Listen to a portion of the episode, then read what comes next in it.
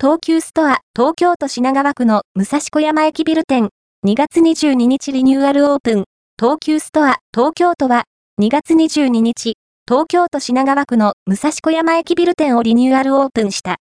今回の改装では、旬の野菜、果物や鮮魚、銘柄肉など、高品質な生鮮食品の品揃えを充実させるとともに、デリカ部門では、ローストビーフやスモークサーモンを使用したリッチ DELI、リッチデリ、鉄板焼きメニュー、ベーカリーなど、店内製造の惣菜、お弁当の品揃えを拡充した。